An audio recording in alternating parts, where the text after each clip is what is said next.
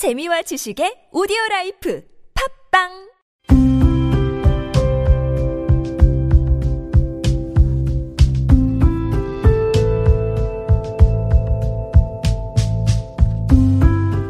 칼럼을 읽어드립니다.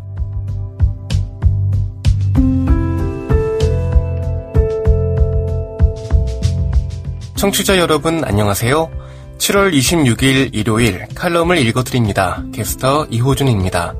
칼럼을 읽어드립니다에서는 여러분과 같이 고민하고 장에게 최신 정보를 담은 글을 골라 전해드리고자 하는데요. 그럼 바로 오늘의 칼럼 만나보시죠.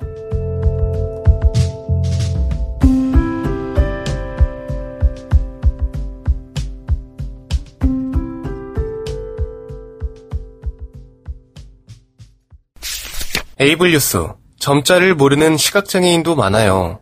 시각장애인이라고 무조건 점자를 내밀지 마셨으면. 칼럼니스트 김경미. 많은 사람들이 시각장애인에 대해 오해하는 부분이 있다. 시각장애가 있으면 청력이 좋고 점자를 하며 기억력이 좋다는 것이다. 상대적으로 어느 정도 맞기도 하다. 그러나 이러한 기능이 시각장애와 더불어 뿅 하고 생기는 것은 아니다. 시력이 부족한 만큼 다른 기능을 대체하여 사용하다 보니 서서히 발달하게 된 것이다. 시각장애가 있다 하더라도 점자를 익히지 않으면 점자를 모르고 신체적으로 청력에 문제가 있다면 시각장애와 무관하게 소리에 둔감할 수밖에 없다. 얼마 전 초등학교 장애 이해 교육을 갔을 때 사회적 거리두기로 기존 체험 활동 대신 점자 찍기 체험을 하게 됐다. 점자 찍기 체험 전 점자에 대한 이해를 돕기 위해 점자 프린트물을 나눠주고 학생들이 직접 만져보도록 했다.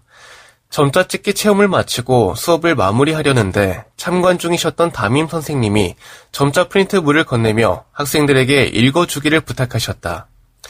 점자를 모르는 건 아니었지만 긴 글을 묵자 읽듯이 빠르게 읽을 정도의 실력은 아니었기에 순간 당황스러웠다. 평평한 데 펼쳐놓고 집중할 수 있는 분위기도 아니고 흔들리는 점자를 한 손에 들고 읽으려니 속도는 한없이 느리기만 했다. 잔뜩 기대하며 날 바라보는 학생들을 생각하니 민망함에 얼굴이 붉어지는 듯 했다.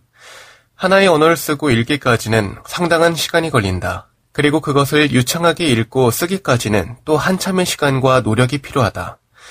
실명 후 기초 재활교육을 받을 당시 교육생 7명 중 필자를 포함해 2명만이 한글 점자를 익혔을 뿐이다. 점자를 익히지 못함은 비단 학습자의 노력 부족만은 아니다. 점자를 쓰고 읽기에 신체적 여건이 안 되는 분들이 있다. 점자는 손끝으로 읽어야 하는데 당뇨병이나 굳은 살로 점의 위치나 점 자체를 인지하지 못하는 경우가 있다. 중장년 이후에 실명한 시각장애인의 경우 대다수가 이러한 이유로 점자를 배우는데 어려움을 겪고 있다. 게다가 음성 지원 기능을 탑재한 제품과 시스템은 점자 습득의 필요성을 줄이고 있다. 그리고 실상 우리 일상에서 점자는 거의 사용되지 않는다. 엘리베이터 버튼의 숫자 점자만 그나마 자주 접할 뿐, 그 외에 일반적으로 사용되는 곳이 없다. 한마디로 점자를 익혀도 사용되는 곳도 없고 음성 지원이 가능하니 힘들게 점자를 배울 필요가 없다는 중도 시각장애인이 늘고 있다. 필자 역시 아이에게 책을 읽어주겠다는 목표가 없었다면 그렇게 필사적으로 점자를 익히지 않았을지도 모른다. 상황이 이러하니 점자를 배우려는 시각장애인들은 줄어들고 점자를 익힌 시각장애인들도 자주 쓸 일이 없으니 가물가물해진다.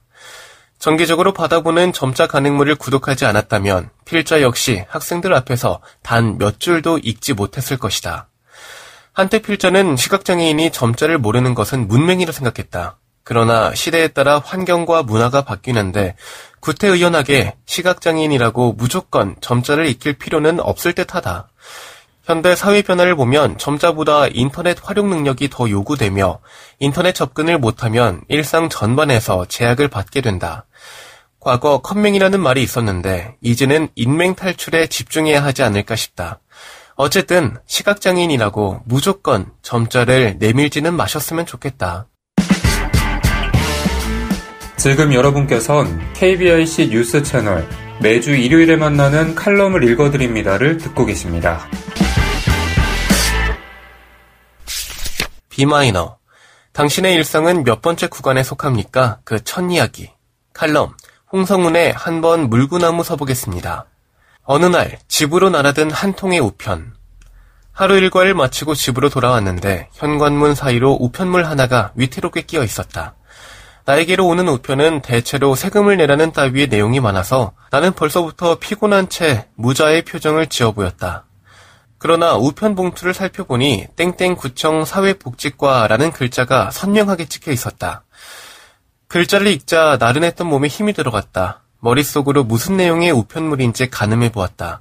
국세청은 내 수중에 있는 돈을 그것도 얼마 되지 않는 내 수중에 있는 돈을 가져가는데 골몰하지만 땡땡구청 사회복지과는 스케일 자체가 달랐다.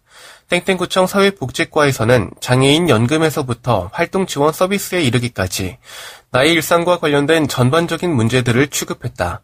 짐을 풀자마자 곧바로 우편물을 확인했다. 한 장짜리 공문이었다. 공문의 첫 줄에는 이렇게 쓰여 있었다. 활동 지원 서비스 갱신 신청 안내. 아무리 우편물을 읽어봐도 도대체 무엇을 또 왜 갱신 신청을 해야 하는지 근거가 나오지 않았다.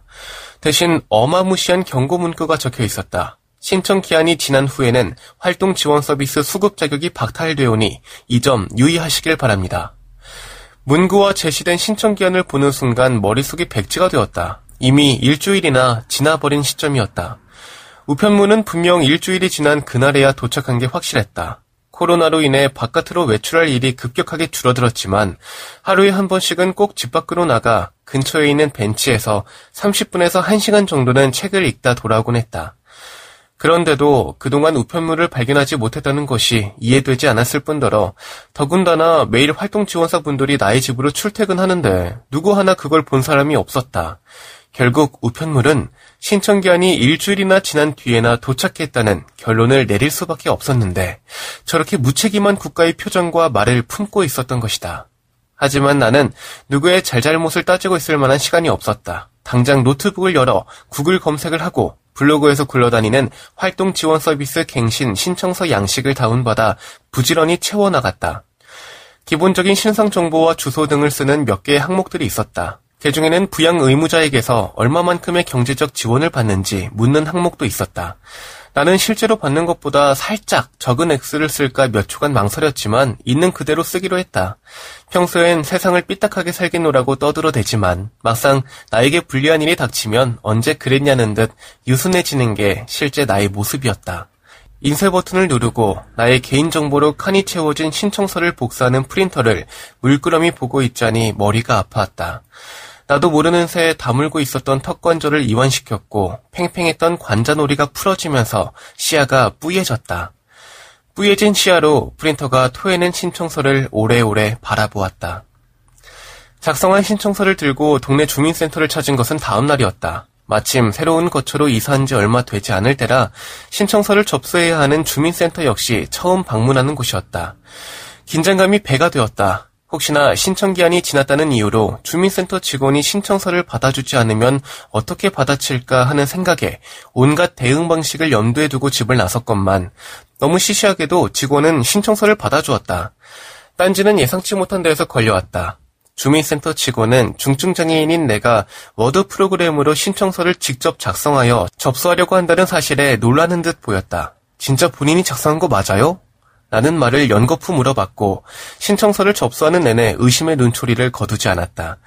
난 피로가 밀려와 직원이 신청서를 얼른 접수해주기만을 바랐다. 전과 다름없는 일상으로 돌아갈 수만 있다면 그런 피로쯤은 얼마든지 견뎌낼 의사가 있었다. 일상을 유지하려면 무능력을 증명해 보여라. 시간은 흘렀고 그 일을 까맣게 잊고 지냈다. 신경 써야 할 다른 일들이 산재했다. 누군가 나의 사주를 들여다보며 친절하게 풀어준 대로 올해 들어 여러 일이 몰려왔고 나는 겁도 없이 일들을 수락했다. 우선 나는 2월부터 4대 보험이 적용되는 어느 식품 회사에서 재택근무를 시작했다. 물론 월급은 쥐꼬리만 하고 1년이 지난 후에는 나의 일자리가 어떻게 될지 감조차 잡히지 않는 계약직이지만 그래도 매달 통장에 찍히는 일정한 숫자는 퍽 안정감을 주었다. 부모에게 생활비 전반을 의탁해야 하는 처지는 여전하지만 그래도 한 달에 한 번쯤은 부모의 눈치를 보지 않고 누군가와 맛있는 밥 한 끼를 먹을 수 있었다. 또한 두 군데에서 글쓰기 강사를 맡았다. 나는 간간히 같이 글을 쓰는 동료에게 용기를 북돋아주고 더 나은 글을 쓰기 위한 조언을 해주긴 했지만 누군가에게 글쓰기를 가르쳐주는 경험은 없었다. 하지만 꽤 오랫동안 사람들 앞에서 글쓰기에 관해 이야기를 나누고 싶은 열망을 남몰래 키워나가고 있었다. 그 열망을 숨긴다고 했지만 겉으로 티가 다 났는지 글쓰기 수업을 같이 해보자는 사람들이 생겼고 나에게 강사라는 자리를 선뜻 내주었다. 망설임 없이 그 자리를 꿰차고 들어갔다. 무엇보다 내 경험을 누군가와 나눈다는 일만큼은 잘할 자신이 있었다. 그것은 내가 글을 쓰는 이유이기도 했다. 나는 이번 달부터 화, 금, 이렇게 매주 혹은 격주로 글쓰기 수업을 진행하고 있다. 마지막으로는 올 연말을 목표로 연극 프로젝트를 준비 중이다. 작년에 연극 무대에 처음으로 선 나는 연극하는 맛에 들려 함께 작업했던 연출님과 또 다른 작품을 기획하고 있다. 이렇듯 나는 대책 없이 일을 벌려놓았고 이미 한 해 중반을 넘어선 지금 내 방식대로 일을 해나가는 중이다.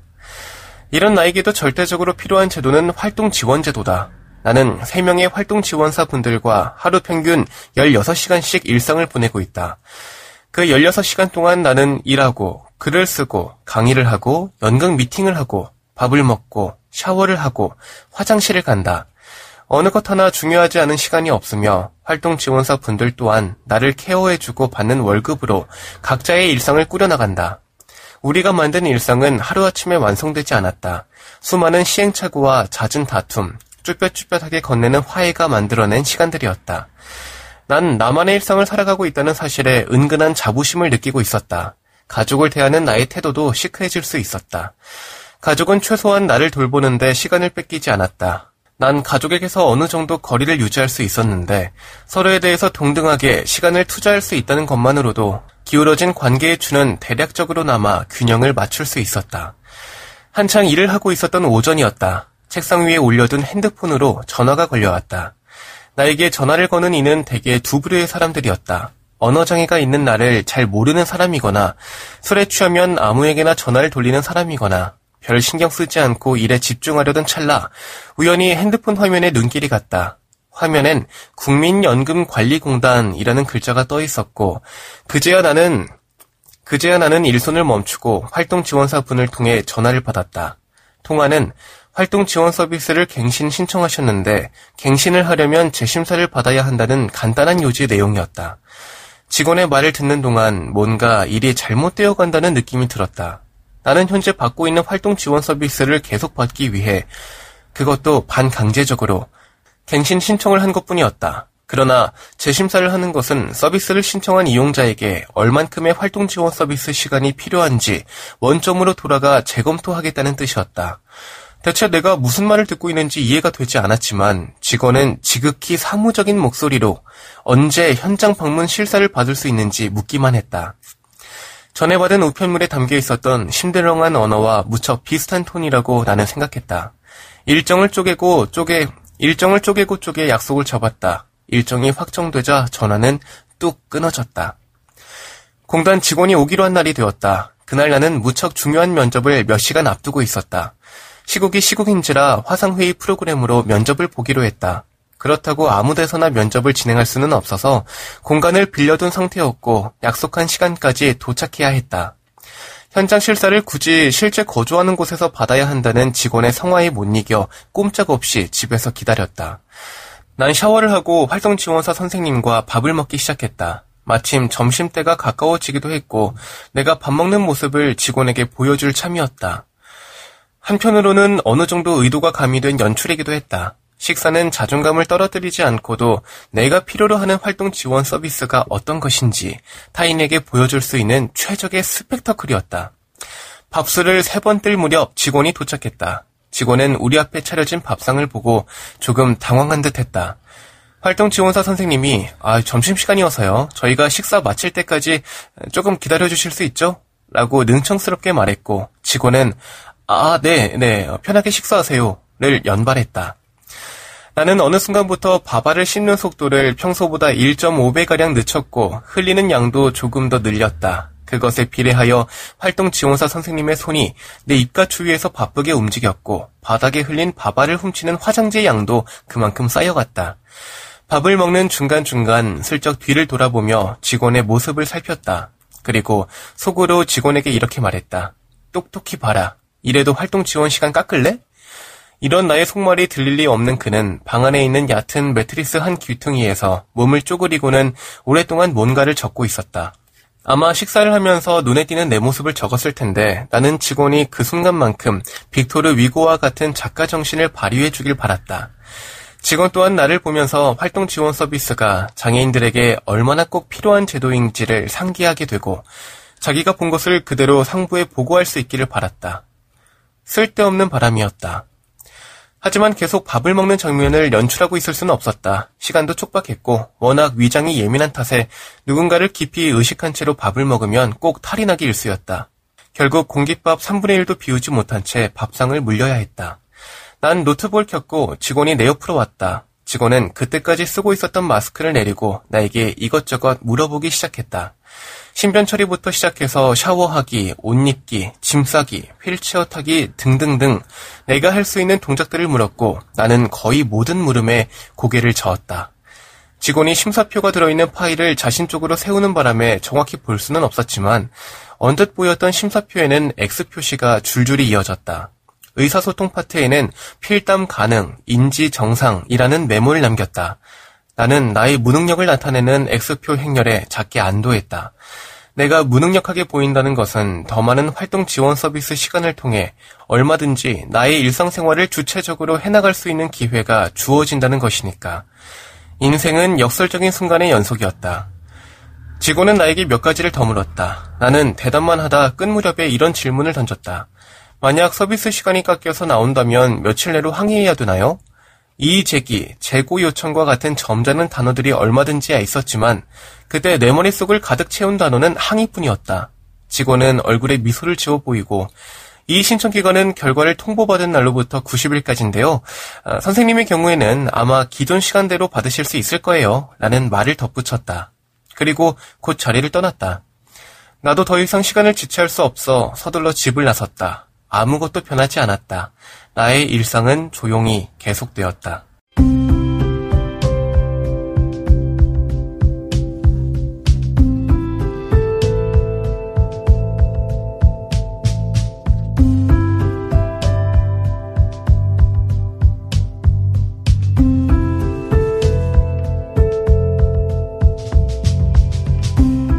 7월 26일 일요일 칼럼을 읽어드립니다. 오늘 준비한 소식은 여기까지입니다.